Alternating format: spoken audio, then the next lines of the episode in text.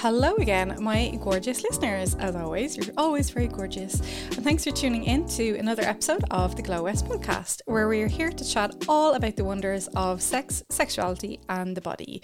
As always, I'm your host, Dr. Caroline West, and I'm delighted to be part of the Tortoise Shack Network, where you can find tons of politics, culture, society, um, and you name it, we talk about it over there on our podcasts, and of course, me with Sex Podcast. If you like what we do, please do consider supporting us at patreon.com forward slash Tortoise Shack. That really does help us to keep the mics on, or if you like, you, can pop over to Apple and rate and review. You can also drop me a DM on Instagram or Twitter at Glow West Podcast. So today, my guest is a very busy bee. Um, she almost has repetitive strain injury in her fingers from typing so much, not from other sex activities, although that might be a different thing. Um, I'm here today to talk to a writer of erotica, which and a very prolific one at that. So my guest today is Rachel Kramer Bussel. She's the editor of over 60 erotica anthologies, including Come Again, Sex Toy Erotica, The Big Book of Orgasms, Dirty Dates, Spanked, and the Best Women's Erotica of the Year series. Her erotica stories have been published in over 100 anthologies, including Best American Erotica 2004 and 2006, edited by Susie Bright, and Succulent, Chocolate Flava 2, and Purple Panties, edited by Zane. Rachel writes widely about sex, dating, politics, culture. No, sorry, I'm going to start that again. For some reason, my R's and my W's are not working today. Okay. Okay. Rachel writes widely. Mm, sorry, just too many words. Okay. Rachel writes widely about sex, dating, books, culture, and herself. She teaches erotic writing workshops around the world and online and consults about erotica and non fiction sex writing via her website, eroticawriting101.com. And you can follow her on Twitter as well. Uh, she is Raquelita, which is R A Q U E L I T A. Rachel, thanks a mil for joining me. You very busy bee. How are you? Thank you for having me. I'm good. I'm good. And I like being busy. Yeah. Well, you know, th- I, I get that. like, I'm definitely busy. But yeah, 60 erotic anthologies. Okay. Like, where do you find the time? That is a lot. What age did you start getting into this? Well, it is a lot, but I started editing those in 2004. So it, has been a long time. That's still so a fair, fairly yes. high production rate. yes, I mean at the beginning, um, you know, I think editing anthologies was it was easy and it was hard at the same time, I, and I think there were things I didn't always uh, consider that I do now. So I, it's gotten easier, but then I challenge myself more now. So, but I think if if you said, "Oh, I wrote sixty books," that to me would be a lot more um, difficult. But because I'm working with other people's writing, not that it's always easy, but it it's different because I'm looking for different types of things. And I think for me anyway, I can offer more diverse types of stories because I'm using so many people's voices, not just my own voice. And I think that's part of why I've continued to do it because it's still as interesting to me as it was at the beginning because there's new writers coming into erotica all the time. So there's new ways of looking at sex and thinking about it and just new voices to explore. So that's, I think, what keeps me going. Yeah, that's and that sounds amazing because I think a lot of, you know, for I suppose a long time, erotica was viewed as oh Mills and Boon, and it was you know the man was often because it was very hetero, so the man was like this long haired Italian Fabio stripper kind of type, and eh, you know it was very predictable. You know they'd end up together and stuff, but it just seemed to be very. Um, same old, same old kind of formulaic. So I love that you are bringing in all those different voices in into the equation just to get. I mean, there's so much, so many aspects to sex and so many different ways you can have sex. It seems a bit reductive to just stick to the same formula. So that's lovely to hear. And I I agree. I think also romance, which you know, the, sometimes there's overlap.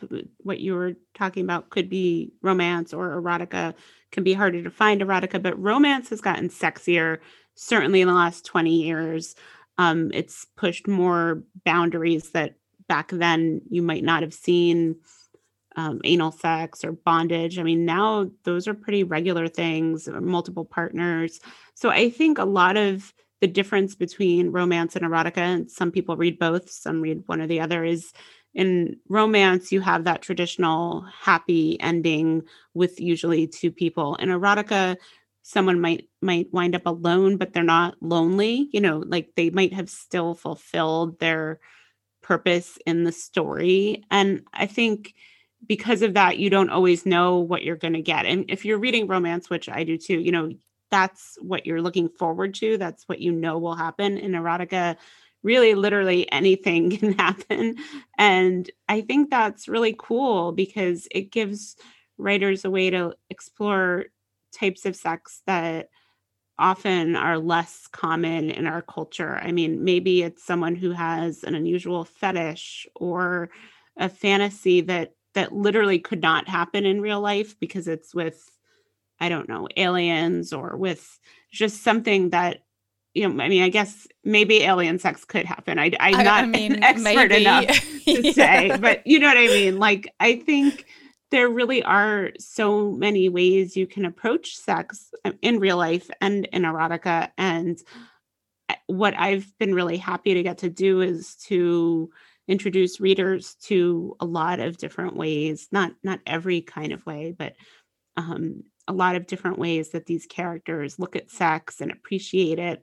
And there are still things that I learn from the writers who send me stories because they're just things that no matter how long I sat at my computer for, I would never have come up with. Like maybe it's science fiction, which my mind just doesn't conjure up other worlds, or maybe it's just a perspective of a certain character who's been through, you know, X, Y, and Z, and that's informed their sexuality that that I just wouldn't write because I maybe haven't thought about that before.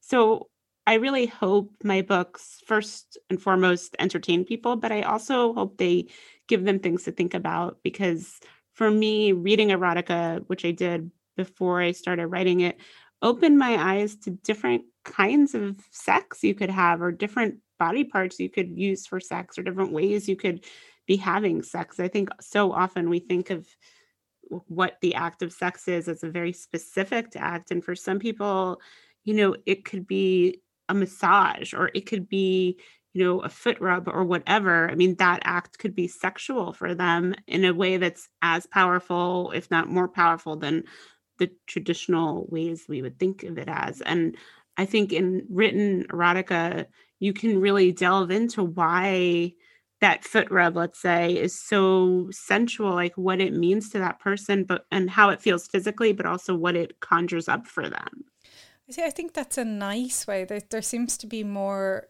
space for exploration. And I suppose the joy of reading is that you get to create your own world with that as well. And I'm reminded of, of a, a great ad. I, I don't know who ran it now, but it was lots of people reading the same sentence of a person walks down the street and then they showed lots of different people imagining that completely different. Some people chose a woman and the outfits were different and all that. So I love that there's still a bit of freedom for your own imagination to come in, even though you're reading. Whereas maybe with more visual stuff, you're a little bit more restricted then of like, okay, that's actually what's on the screen. That's that's kind of where you go. So do you find it a bit more liberating than maybe porn shows sex to be? And a very mainstream porn can be a little bit formulaic, you know. Um, we're not anti porn, but you know, it, it's a little bit formulaic in places.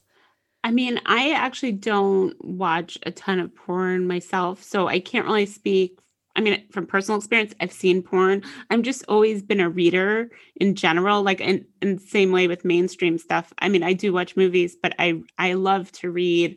And I think part of it is because you you're this more active, I I do think more active participant. You're picturing something and like you said with those sentences you and i might read the same exact story and come away with different ideas about it and lately i've been in a lot of book clubs some erotic some not and it's so interesting to hear you know which parts of them people really found interesting or which they didn't what parts they didn't like and also just what people picture and I, I'm one of those people. I don't always picture people's faces with super specific details. Like I'm more thinking I in general terms. Like I, I think I tend to think of the physical action and less about the you know exactly like even if it says they have long hair I, I don't know. Sometimes i think about that sometimes i don't. I guess it depends on what else is happening. You know if that person's hair is being pulled of course i'm going to think about it more clearly but i i think other readers do want to really visualize every detail and they want the authors to fill it in.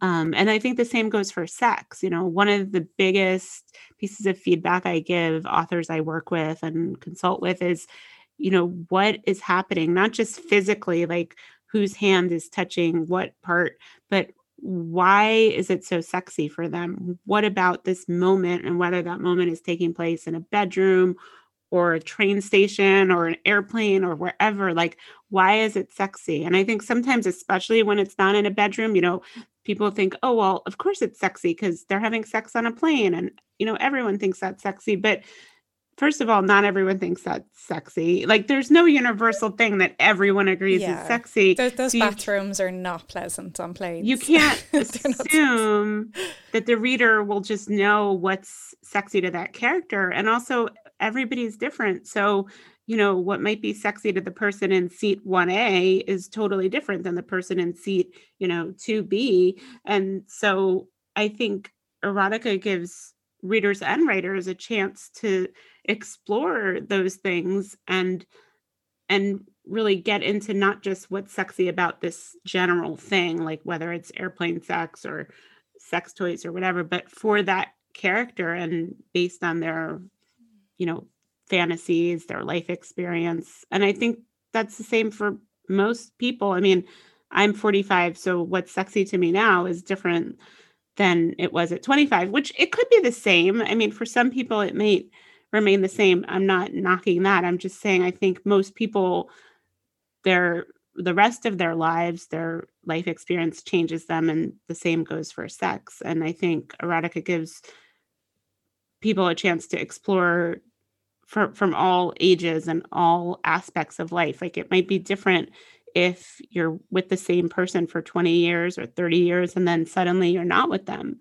And how does that change your outlook? Yeah true. Yeah and sex isn't static you know like that. Yeah it can totally change in different ways. So well building on that then like what makes a good piece of erotica is it is it like you just said there about the what is the sexy part or is it particular themes or style of writing or what what is it?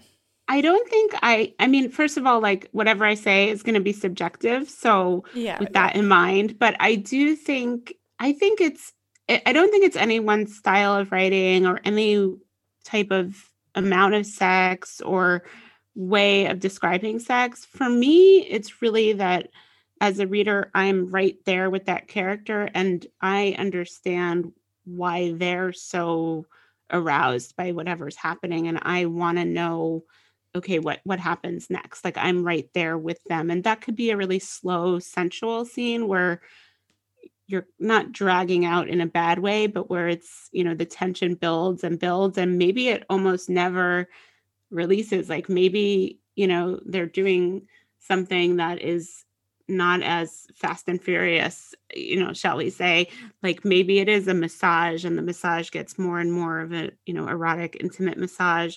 I think that could be done really well. And so could kind of a really outrageous scene of like a gang bang. Um, but I don't think either one is just inherently sexy because you could also describe either of those in ways that from for me as a reader like I wouldn't find erotic. So I think it's so much about the details and the sensual aspects of the the surroundings like using all the five senses but also what brings that person to this situation why did that a person why did that person attend the gang bang and that might be different you know you might be telling two different people's or more than two people's points of view and then you really have to get into like what's sexy about it like maybe this person goes to a gang bang or an orgy like every week. Is it boring for them? How do they keep it interesting? Or maybe for someone it's the first time and it's it's arousing because it's so new and you're stimulating all these senses and there's so much to see and do. Um, so i think it's really about creating that mood and also sort of the uh, and maybe in a way the storytelling in that you're not just relating okay you know she touched her breast and pinched her nipple like i think sometimes newer writers focus on those physical aspects which are part of erotica but they're not the whole story. I don't think you can just say this person touched this person or did this action. You, you also have to explore what did that feel like? And i think really good writers can explore how it feels like for both people or however many people are in the scene um, and which really i think brings a lot to it because then you're talking about the interplay between them and what they're each getting out of it. And in a lot of especially bdsm erotica what i see is what the submissive or the bottom is getting out of it.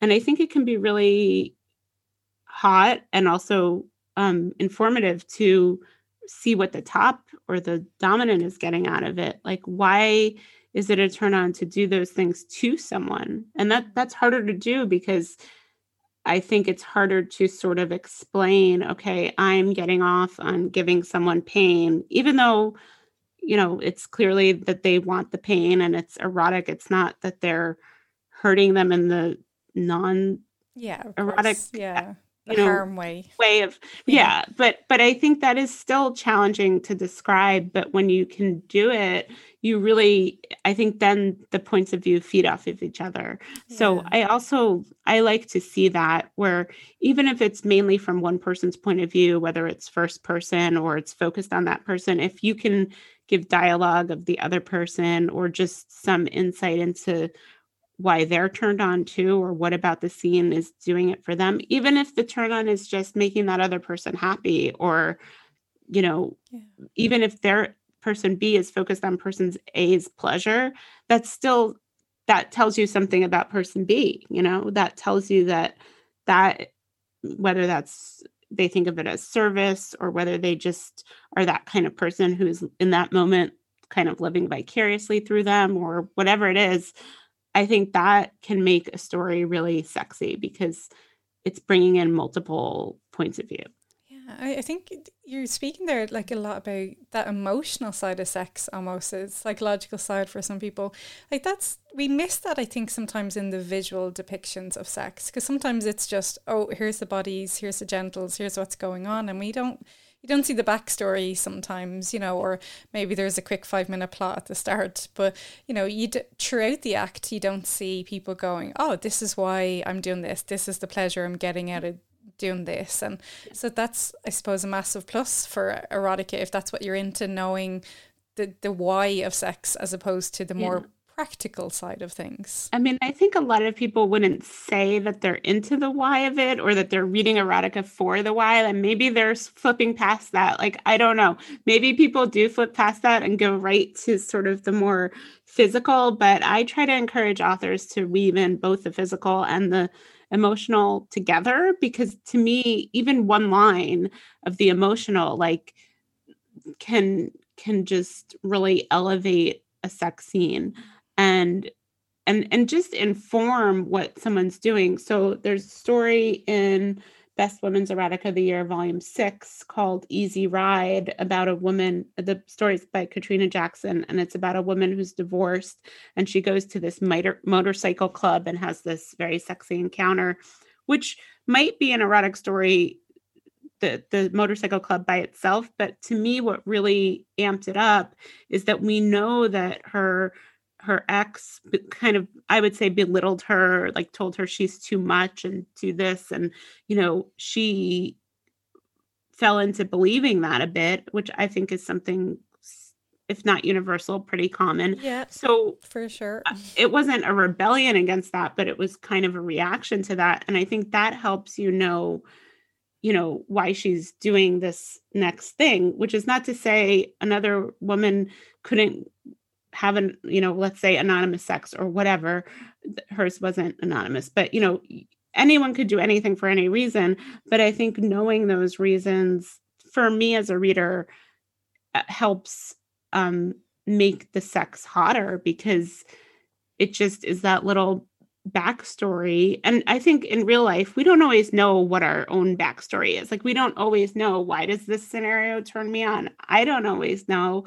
And I don't think we have to know to appreciate them. But if you're a writer, you have that freedom to figure that out on behalf of your characters. And I think if you can do that, you can really make those stories memorable for readers, you know, a decade or two later. Like there's things I've read over the years eh, that I will remember some aspect of a character, and it's usually not the exact type of sex they had unless that sex was maybe with some unusual sex toy or in an unusual position or you know at a some location that I had never thought about having sex in those things I might remember, but the other things I'll remember are okay, this person was agoraphobic and this lover helped them slowly get used to leaving their house, which most people would say, oh, like, how can you write erotica about agoraphobia? But you can if you think of it, I, I like to think of it as, you know, we're all human and we have a range of hmm. emotions and life experiences, and life is not always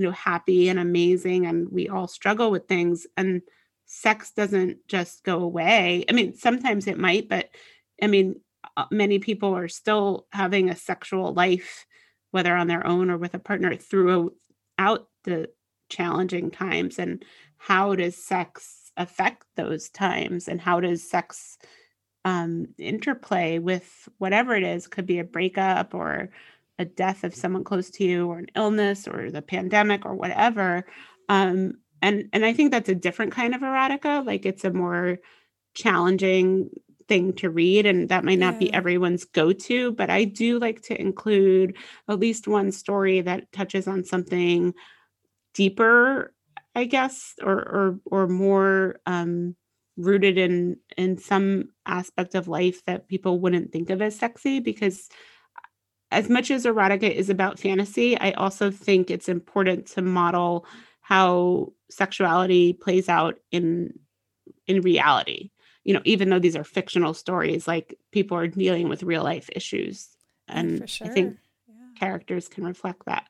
Absolutely, and a great place to, that you can safely explore all, all of those things. And, you know, building on what you were saying there, I remember getting like a free book of erotica back when I was like 18 or something a, long time ago now but um it stayed with me because it, was a girl exploring desire and she had to get out of this small town and you know explore the world. And the sex wasn't the part I was you know, that was fun, but it, some parts of I was like, no, that's not my cup of tea for sex. But it was more, I remember the freedom and that, that feeling because, you know, as an 18 year old, I was also trying to get my freedom and get out of town and stuff. So um, adding sex into that was kind of a cherry on top. So it was, it was a nice kind of an emotional experience and relating it back to my own life as well, I suppose. So um, you mentioned COVID there. I, I did, you know, hear of some COVID erotica stories coming out last year. Um, there's COVID porn out there as well. I mean, this is what humans do. We find something new and then we kind of jump on it. Um, do you think going forward there will be COVID erotica? Is is that a thing? That's I'm really already seeing it pop up in stories that people are sending me, and some of them I'm going to publish. Probably, I'm I'm finishing up some anthologies coming out uh, next year. But you know, I'm sort of balancing. Okay, by 2022, will people want to put this totally behind us, or like, will they want to think about it when they're reading erotica? But at the same time, you know, I don't want to eroticize any aspect of you know the physical, you know, issues people have who have COVID. But I think the realities of quarantine do affect uh, and lockdown and whatever version of that people are living through i mean that does affect sexuality whether you're single or you're partnered but you don't live with your partner and you've haven't been able to see them or even if you do live with someone and then you're isolated from the rest of your community. So you know i think it will be part of erotica and it already is. I'm seeing it in romance i'm seeing erotica but i think it's I think it can fall into that jokey kind of category of like, okay, people are just doing it to make fun of it or just to like go for publicity. But I do think, again, it does touch on some of these deeper issues because I think the pandemic has has really made people think about like the core like values of their like life death work like how what what value do we put on those? Like how many hours should we be working on? What does that look like? And i think of course that's going to affect your sex life. Um and i also think the rise of zoom and the rise of just people communicating in other ways also is going to show up in erotica. It's just not that they weren't there before but it's easier to you know maybe have a cyber hookup cyber makes me feel like i'm in the 1990s but um you know with someone around around the world like yeah, i think yeah. it could open things up in in possibly positive ways of exploring you know what does desire look like and how does it play out when maybe you've been home alone for essentially a year or more like how does that change your sense of yourself as a sexual person. So those are the kinds of things i would be open to reading more about but i also think people are probably looking for escapism after yeah after so long. so i think it's it's yeah. like a balancing act. Like i i will probably publish some stories about it but i feel like i wouldn't want too many because i think people want to think about other things, but I I don't want to ignore it totally because it has had such a profound impact on people. Yeah, for sure, and and change the way people you know think about sex. There's a lot of time for reflection during lockdown and thinking about what what we really kind of want out of sex, and yeah, for sure.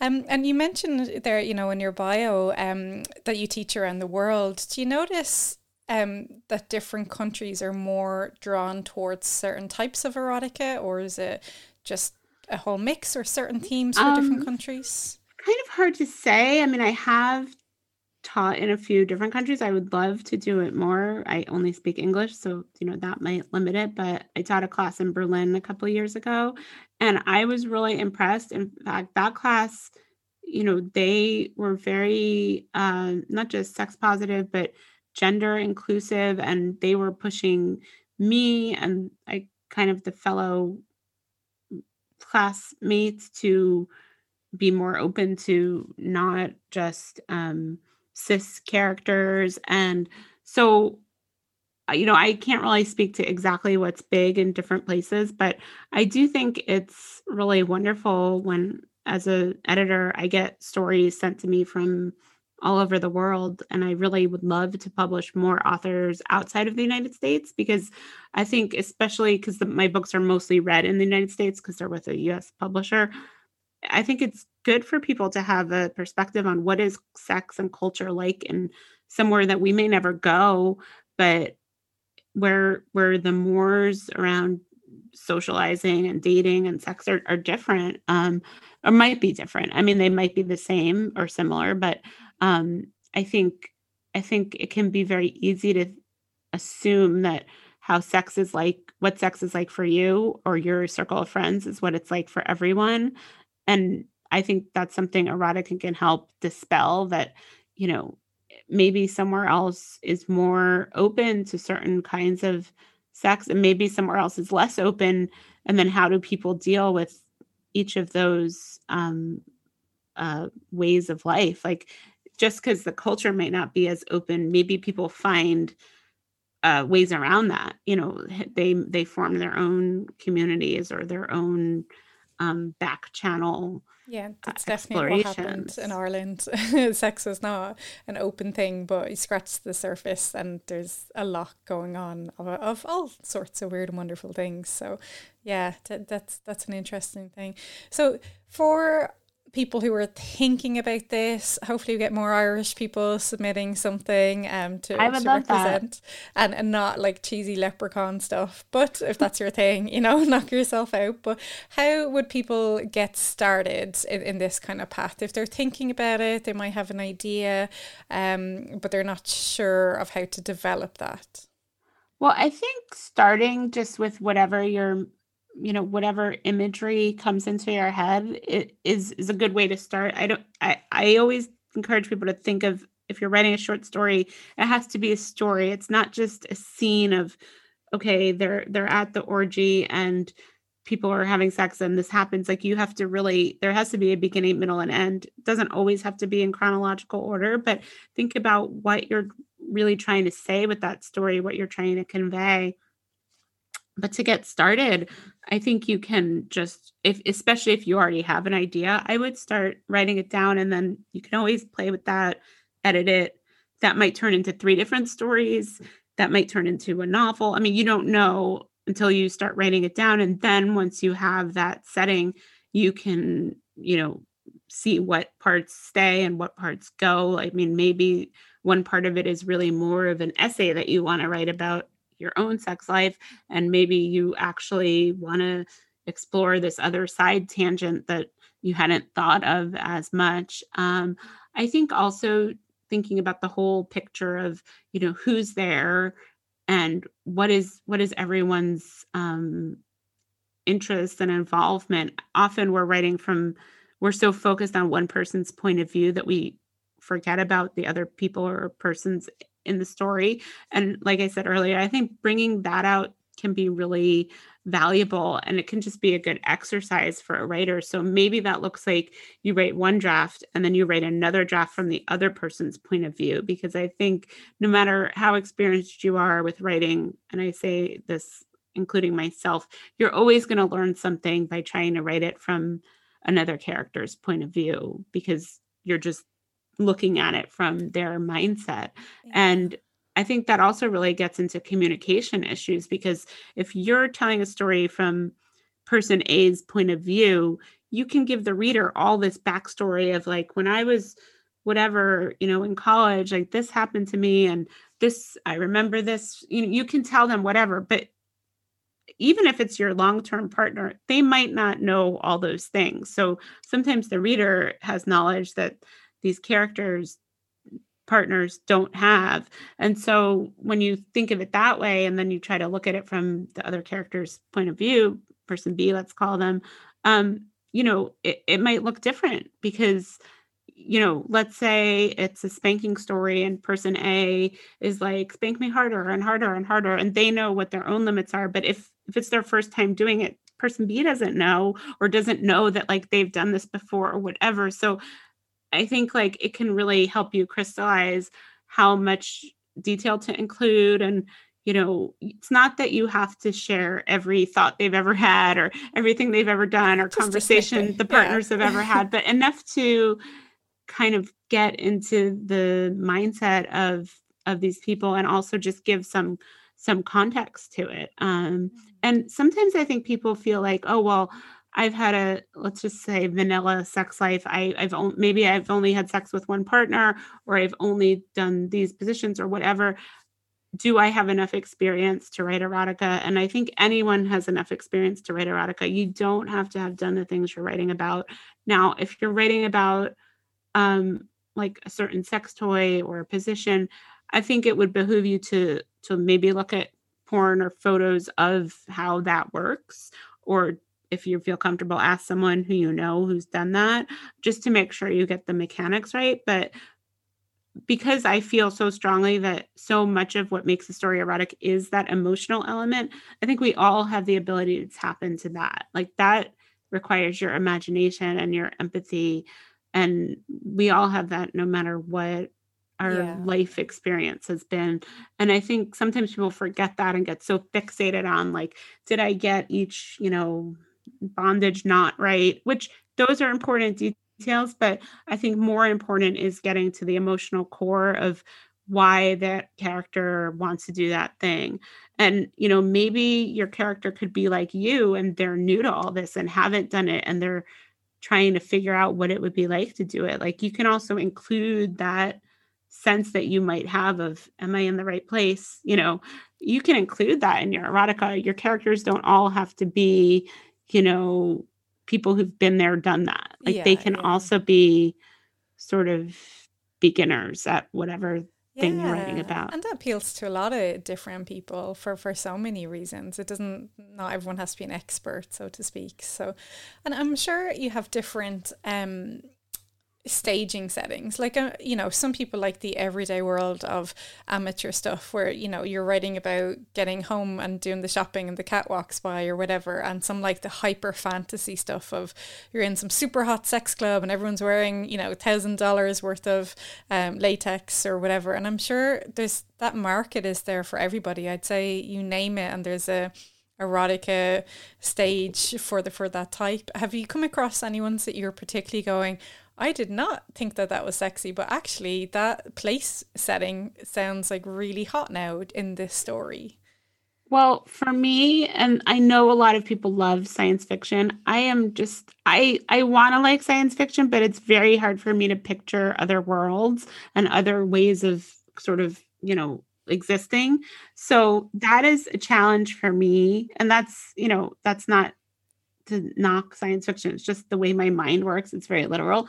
So when I can find an author who will, whose work I can just, I can picture it and I can go there, I really like that. So there's an author, Robin Lovett, L O V E T T. She writes erotic romance, and they're they're set in these alien planets. One is a sex planet, and I really like them because I I do have to do that mental work of picturing this other society because that's part of the plot. But it's really cool because it kind of what reading those reminded me that in erotica i guess or in any other genre like you're not wedded to the way humans operate. You can talk about different ways that beings could operate. I mean maybe that affects their sex life or or their sex you know organs or whatever or maybe it just affects um, how their culture treats sex like in one of her books um, I, I think um, I'm trying, now I'm trying to remember what I want to say. I might get this slightly wrong, but um, there's this uh, that like se- having sex is is kind of what you do. Like it, it that is like having sex often is just part of the culture and with with various people almost the way monogamy is treated in our culture that like yeah. polyamory is treated okay um, okay. um, and there's so uh you know it's just just an interesting concept. And i think you know you can play with things like that like like explore worlds where the things that we're so used to that we take for granted are are just gone and the the life is different you know, yeah, from especially around some of the things that are still taboo in our society. Yeah, because yeah. I think, I, like, for instance, polyamory has been so much, there's been so much more written about it. I think it's so much more accepted. I think younger generations are much more open about it and open to it. But in mainstream society, at least here in the United States, I imagine, I'm sure where you are, yeah, and in most places, it's not uh like if you i mean it's not that people would shun you but it's not as accepted and it's still um shocking i guess to a lot of people. And so and a lot of people would find it immoral. So i think i think erotica can push some of those boundaries and and humanize those kinds of relationships. I think that's the other thing that erotica can do. It can even though it's about sex so of course it's sexual but i think it can be a way to put a human face on on different types of desire and make people understand why someone would be turned on by this thing. I mean, I don't think you can say, okay, well, I understand this fetish or this way of life completely because I read one book about it. Um, but I think it, it that can stay with you yeah, for a long time. The way that maybe. that book you were talking about that yeah. you read can I think people can if they can get in the mindset of it and sympathize with a character, they can understand even if something is not their personal uh, kink or interest, they can understand why it might be someone else's. Hmm. Yeah, yeah, and that that empty, I suppose, is nice. Well, well, you mentioned humans there. What about the opposite side? We're always hearing about sex robots are going to come in and take over the world and, and everything else. And I think people have been saying that for a long time. it hasn't quite happened yet. Do, is there a lot of erotica coming up more about, I suppose, the sex tech side of things? Because we, you know, we obviously live in a very tech focused world these days, and um, is that part being eroticized? I think it has. I haven't really read that much of it myself. I feel like the thing I see more of is like dinosaurs and and creatures that either did live or or shifters or or more kind of less robotic and more um what's that word sentient or whatever um you know i think i i see i tend to see more of that kind of erotica but okay. I, I also think technology can be used in erotica in lots of different ways not just the like sex robot because that feels to me a little bit like a cliche. Maybe yeah, maybe yeah. they're coming. little, I don't no pun intended, but but I think technology is such a part of our lives in so many ways, and of course, our sex lives. I mean, not everyone, but there's now these smart sex toys coming up, and um, just various ways. I think people meet their partners. So many people meet sexual partners through some kind of technology, and I think. Um, and I think there I think there's also an opportunity to think about if there were sex robots, like what would we want from them? What what would the ideal be like? And actually, that reminds me, I have published a, a, story I really loved, even though it's not usually my thing about a an AI. And and I think a lot of what I've seen is where you know they might program it a certain way, but then it winds up taking on a life of its own and doing things that the creator didn't didn't expect. I, I think that will be the future for a lot of things if we do get our sex robots. Um, but go back to the dinosaur one there. What what happened there? What is dinosaur? That was really big. Like um, maybe eight years ago or so. There was there was this boom in dinosaur erotica, and it's I I haven't really read much of it. I mean, but people who like it like really like it. Like there there were these authors who were pumping out quite a bit of. Is it like humans dinosaur. having sex with dinosaurs? Yeah.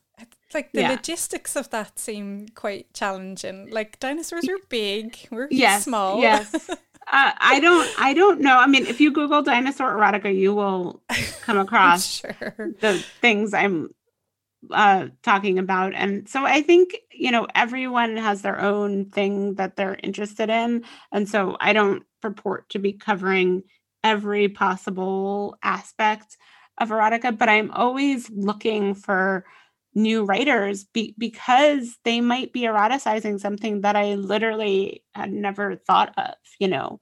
And and I think that's why I'll keep doing it hopefully for another however you know, more decades. Because I've always said to myself if I feel bored by it like if I feel like okay I'm just doing the same thing over and over then I'm going to stop. But I don't feel that way because um you know people will send me stories that are looking you know that are playing on ancient myths or ancient fairy tales or stories. They'll send me stories um you know set in other cultures or or literally other worlds. Or they'll just send me stories that are not you know fantastic in that kind of way but just have such a human um heart to them you know that are about things that that really touch me you know then that that that are the kinds of stories i would reread over and over Oh, there's a lot of scope there for Irish listeners. We have a long history of other worlds in our in our folklore, myths, and legends. So, um, if anyone is thinking, there you go. Um, what kind of like is it like five thousand words? How do people? Um, I you know stuff? I usually my limits are like two to five thousand words, and I've I've thought about going higher because some people are like five thousand isn't enough. Um, the the problem is I have a total word count. So if I said, okay, everyone send me 10,000 word stories, I could if. I had if I was taking 10,000 words, like I could only do 7 in one book and That's I feel like book. Yeah. Eh, you know, it, well it would be the same size as the other ones, like 7 times 10 for 70,000, but then I would only be able to publish seven authors. So I'm always trying to balance because even within that, like if I have 70,000 words, I could publish uh what is it 14 5000 words or 35 2000 words. So it usually balances out somewhere around like 25 stories. Okay. Um you know and I, I i wouldn't tell someone to cut something just because you know i'm running out of space. Like i try to give people the amount of space they need but um you know i think within that there's just there's a lot you can do. Even I, I have a book coming out next year. Uh, all the stories are 1,200 words or less. Okay. And those, um, I've done a few of those before. Some people really love them because they're very quick. Like in the book, it's four or five pages. And some people hate them because they think, oh, well, I got to the end and now it's over and there's a new one. And I, I get that frustration. I get people who want more about those characters, but I do think that it can really be a skill to tell a hot story with that beginning, middle, and end oh, in yeah. such a short sure, yeah. time span. And um, I mean, word count. And I think that's a way you can also challenge yourself, especially if you're pressed for time. You're like, I want to write erotica, but you know, I have work and kids and family and hobbies and whatever. You know, you could say, okay, I'm going to set an hour and try to write like a story in whatever, let's say 1500 words or 1000 words or you or you just say okay i'm going to write this part of it and just see what comes out. Because i think i do this too. We put so much pressure on ourselves to know everything about what we're going to write before we sit down and often we have some kernel of it and it will unfurl as you're actually in that headspace and not focused on anything else and you're just writing and figuring out you know where to go next. Um yeah, definitely and a I, process. when i teach erotica writing workshops they're often pretty open-ended. I'm i'm not giving you usually tons of prescriptive you should do this you should do this. I'm more saying like here's what you could be writing about. And then once you write it like i might say oh okay maybe expand on this or you know give more detail on that. So i think a lot of people who want to write erotica just need to sort of sit down and even or if you're stuck for ideas like sit and look out your window. Like i could look out my window right now um and i mean i don't know what i would say because i've just thought of this but i could challenge myself okay i see four different homes and you know five different cars. Like what could i write set in one of those?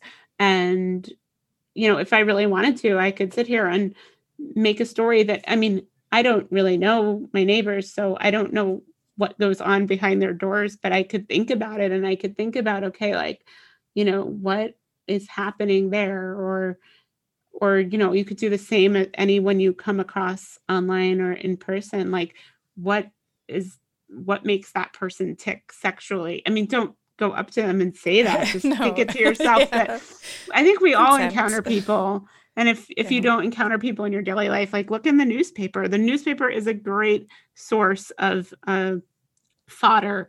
You know, like uh, we're recording this, the Grammys are about to happen. I mean, maybe you set your story at the Grammys, or maybe you set it at a sports event, or maybe yeah. you set it in whatever a parliament or yeah. you know a, a, a, like i've i've used the news to inspire stories multiple times and it's it's kind of fun because you're writing fiction so you can do whatever you want yeah, that's and that's yeah, the freedom of that is just really lovely. So, um, Rachel, it's been amazing. Where can people contact you then if they want to send in ideas or ask about upcoming calls or um, just find all all your previous books to get inspired by? Because there's uh, a lot. You, you, can go to my website, rachelkramerbussel.com. Uh, uh, I if you click on call for submissions, you'll see if I'm accepting stories, which I I am most of the time, or or I'm going to be accepting them, you know, shortly if I'm not.